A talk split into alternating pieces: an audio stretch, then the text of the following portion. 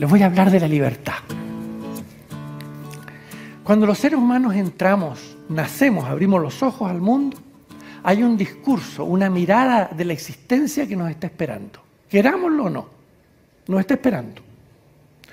Y esa deriva interpretativa, esa deriva, ese observador en el que entramos a ser en esa deriva cultural, ese observador que pasamos a ser, mira el mundo y dice, el mundo es así, no dice es así como yo lo aprendí a ver. ¿Me siguen?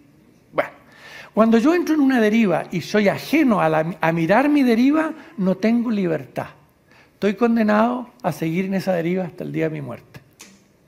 Cuando yo veo la deriva en la que vivo, solo puedo elegir entonces la posibilidad de otra. Antes no está eso. Los coaches ontológicos somos creadores de derivas. Esa es nuestra, una de las partes más importantes de nuestra misión. Generamos libertad cuando nos permitimos decir por primera vez, así es como veo eso, en vez de decir, así es como es eso. Esa humildad, ese poder de, de, de encontrarnos que nuestra mirada es una mirada, que somos co-creadores de lo que vemos